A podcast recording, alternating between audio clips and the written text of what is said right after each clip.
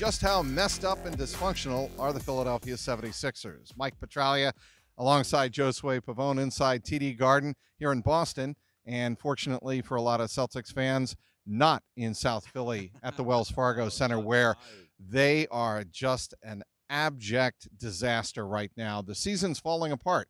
They were blown out by 31 points in Miami after getting blown out here in Boston uh, last Saturday night. And it's apparent from the comments of Al Horford, of all people, coming out of that locker room, that they have some internal things going on. He admitted as much after the blowout loss in Miami. Josue, what do you make of it? And do you think there is any chance at all, come playoff time, that they could be a threat to the Celtics? To the Celtics, no, not quite. Right now, I don't think that. Even though they beat the Celtics three times, and I think if you have Al Horford speaking the way he's speaking, this is the very last thing. This is the emergency button. This is when you Great. this is when you crush the glass and say, Al, we need you to be out of your comfort zone and tell these guys to get their you know what in shape because this is someone who obviously is a quiet leader, leads by example. This is what we saw in Boston for X amount of years, and he hasn't had to do this before. I think it's good on his part that he's getting out of his comfort zone and doing this because that's what these guys need. You know, you look at Ben Simmons or whether we're talking about, uh, you know, Joel Embiid.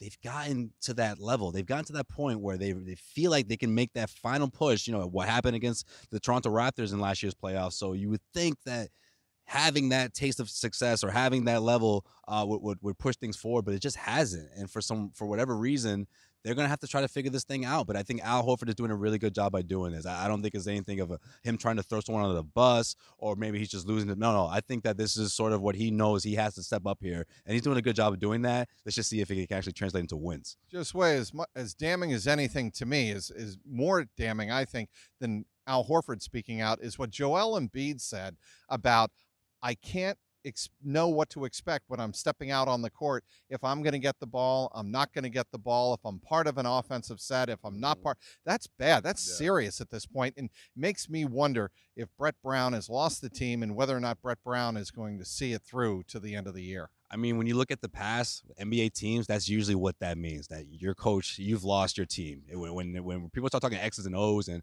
not knowing when they're gonna get touches and stuff like that, Right. that's not a good sign. Especially Joel Embiid, because I just feel like Joel Embiid strikes me as someone that that energy is just really contagious. And you don't want to see your superstar big man talking that way. And I just don't think the Philadelphia 76ers want to be in this position where you have to pick whether the, you got to go with the players or the coaches. Because let's face it, the track record in the NBA usually sides with the coach, or excuse me, usually sides with the players. You usually see the coach get removed. Hopefully, it doesn't get that far because I, I don't see them being able to turn things on at a different level with another head coach. But let's just see what happens in the next couple of weeks or so. We'll see if uh, Joel Embiid can can uh, reel it back a bit in his comments, and uh, maybe the All Star break will help that. Do you think Brett Brown's gone?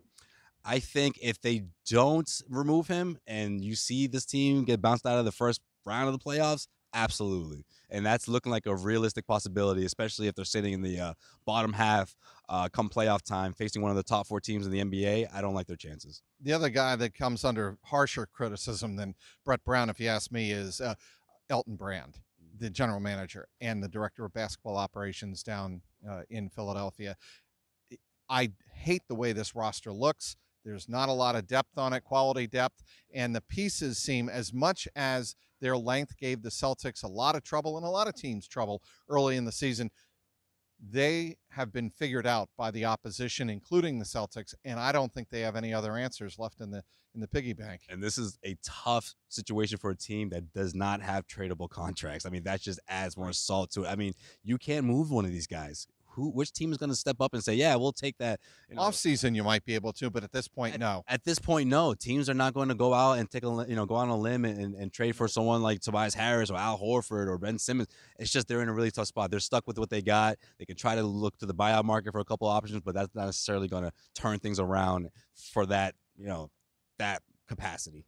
I think it's going to be fascinating to see what happens with the mess in Philadelphia for the final months of this 2019 2020 NBA season. This edition of the Garden Report is brought to you by Bouqs. Looking for that Valentine flower bouquet for that special someone? Well, Bouqs has you covered. They have a variety of beautifully styled bouquets, sweet treats, plants, gifts, and a whole lot more. You can get 25% off your order from the Bouqs company when you go to Bouqs.com slash garden. That's Bouqs.com slash garden. Gentlemen, just because she said she didn't want anything for Valentine's Day doesn't mean she doesn't deserve anything. And also, for you single guys out there, just like myself, Valentine's Day isn't just for lovers. It's about sharing that special day with someone who's very important to you. I know my mom will love what I have planned for her for Valentine's Day. And right now, when you go to Bouqs.com slash garden, you can save yourself 25% off. Bloom starting as low as $39. That's the Bouqs company nationwide offer that you don't want to miss out on. And just for listening to the Garden Report, you get 25% off when you go to Bouqs.com slash garden. That's B-O-U-Q-S. That's Bouqs, short for bouquets bouqs.com slash garden.